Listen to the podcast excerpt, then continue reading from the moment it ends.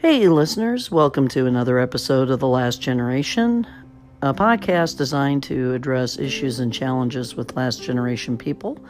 This is Tammy, your host, and thank you once again for joining me this week.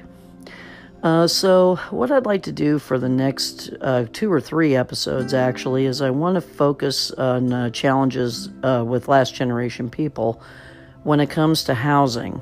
And I want to cover this for a couple of reasons. Number one, this is a really important uh, topic for me because um, it's one I'm still struggling with, and also my first exposure to housing uh, challenges occurred all the way back when I was 10 years old.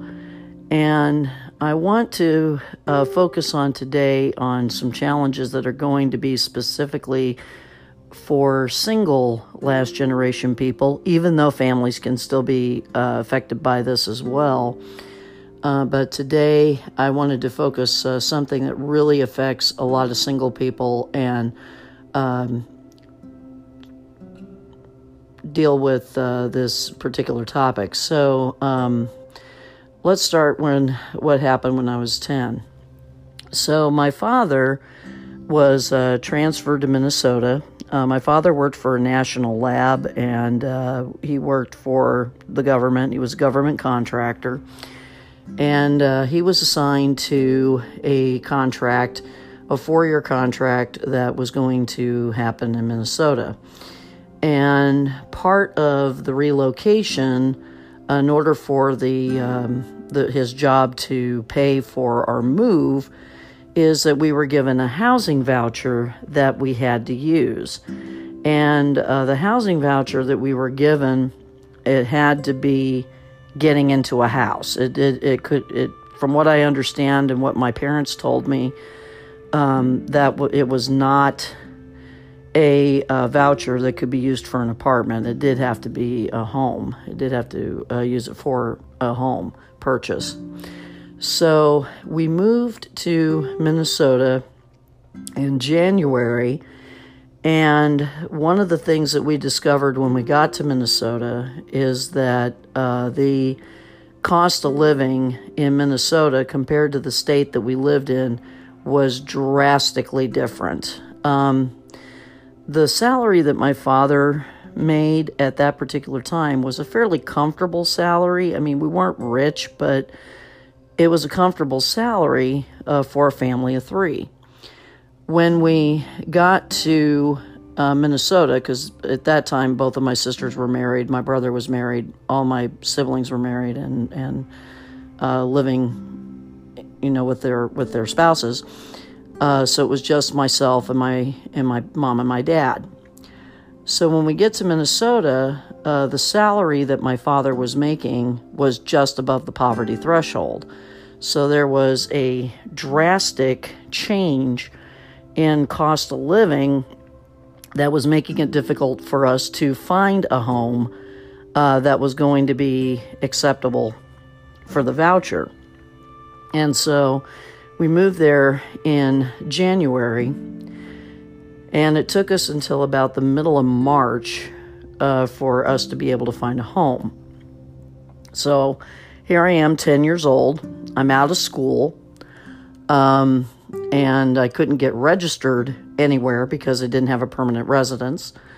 And so um, I had to spend the rest of my school year, um, which was about fifth grade, it was fifth grade that year, and I had to spend the rest of the time catching up on the two months of school that I had missed and I just got caught up right before the end of the school year. So then um, the same thing happened again. We um, the contract was canceled uh, that following January, and we had to end up moving back to the state that we came from. And uh, what we ended up doing was living with my sister and brother in law uh, from about, it was like about the middle of February uh, all the way to the end of the school year before we could start looking for houses. And, um, and then uh, we did find one, and I started my uh, seventh grade year um, in a new place. So uh, that was a, you know a lot smoother transition than uh, the one that happened going to Minnesota. So that's uh, one of the challenges that we have is of course if you're having to relocate and uh, you have a drastic change in cost of living, um, that can also create the next challenge, which is how many times does somebody move? And looking back over my careers and looking back over my adult life, I have moved multiple times. And a lot of the main reason why I had to move was um, the uh, rent, the increase in rent, and I was not making enough money to uh, support the increase in rent. And uh, this is in a lot of cases with two jobs. It's you know there there were times that I was working two jobs, and um,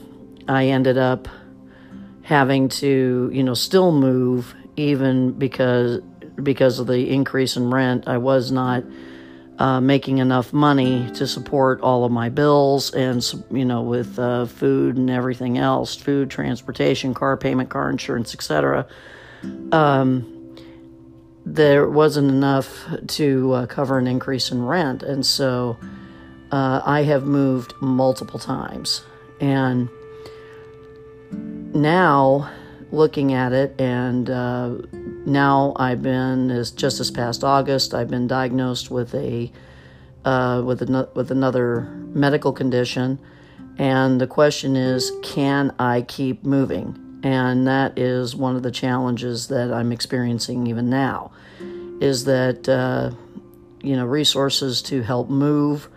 Um, my last move into the apartment I'm living in now did not go very smoothly.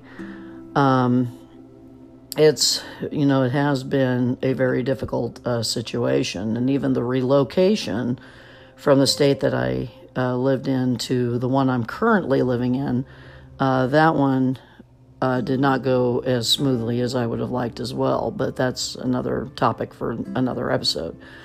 Um, so most of the time that i had to move like i said it's an increase in rent uh, there was one incident where I was uh, renting a house, and um, the owner wanted to sell it.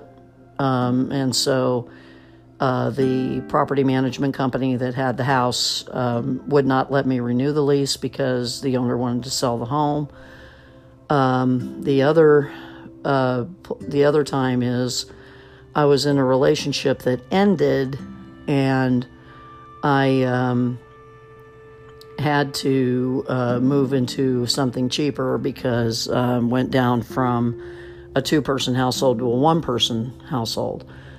Um, the one of the challenges that I also experienced was the life changing event that occurred when I was living in one city, and this is just in another city, um, having to move back to uh, the city that I lived in before uh, because of my brother passing away and uh, there was a challenge with the place I was working at. Uh, they said that I could uh, stay employed with them, and uh, when I went to go apply because they, they were going to transfer me to one of the other stores in the other city, and they turned out that they said that they um, did not want to uh, change my position because in the other city, I was an assistant manager, and because there was not an assistant manager position open, um, they decided to, you know, they said that um, I wasn't going to be able to uh, relocate as, you know, just an employee. So I would have either had to uh, go back and forth uh, to the other city, which was an hour away, or I would have had to resign which is what I ended up doing, and then I found another job. Um, so there's a couple of uh, situations there, and uh, that you know, moving was a you know constantly moving or being in uh, different places. Um, another thing since my relocation to the state that I live in now is the the city that I live in, every single apartment complex that we have uh, does not have any assistance if you have a medical problem, if you lose your job, they will evict you.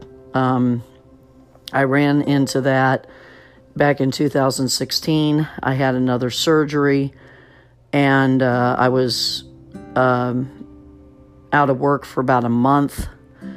Uh, and I didn't have enough money to cover uh, the rent because I was out of work. And um, my family helped me with my rent for that month, which I'm really grateful that they did uh, because otherwise I would not have uh, been able to stay in the apartment that I stayed in. And uh, so, if I look at all of the average length of stays that I've had in, in apartments, it's about two years. It's about anywhere from two to two and a half years. So, uh, the apartment, even that I live in right now, is what's called a uh, market apartment where the rent is determined by the market value of the building. And so it is going to go up every time you renew the lease.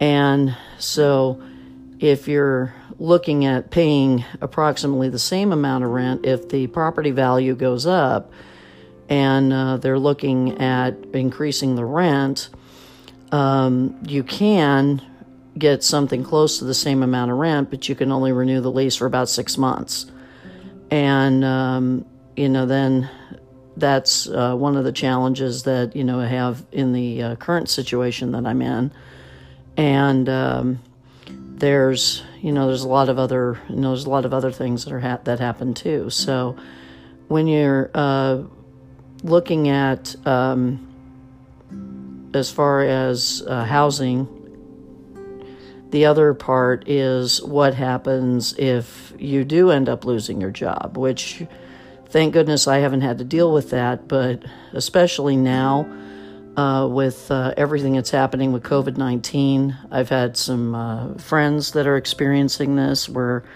they're having to move because of a loss of job. Um, and you know the the difficulty is that you have to look every place that uh, you go to, they want to know your uh, last year's taxes. And uh, because if you go from say thirty to thirty-six thousand dollars a year to nothing, um, that's going to be a challenge into getting into housing. And um, you know, there's I know that uh, I know about other programs too that they talk about where uh, for housing assistance you know because yes there is catholic charities there is uh, some other ones that may have uh, some local ones too that might have rent uh, rent assistance you know for people that are struggling. However um, the challenge that you have as a single person is you may not be eligible for them because you are not supporting a family uh, if you end up getting turned down for some of those services because you're not supporting any children or you know you don't you uh, don't meet the age income or the age requirements or the income requirements you know there's still some things that are um, that could prevent you from being eligible for those services. And um, that's and i have heard of things happening and that's even happened to me uh, when I was going through that whole uh, phase in 2016. Um, so these are uh, things that are very important, especially to last generation people, because you have to think, you know, first of all, as uh, last generation people get older, you know, uh, what's going to happen with the elderly. Uh, how many, you know, if the elderly are living in their own apartment and they have to keep moving, and there's very little resources to help them relocate or help them move. You know that's that can be a very very big challenge for a lot of people. And the other thing that i really want to uh, focus on is it is so important for human beings to have security.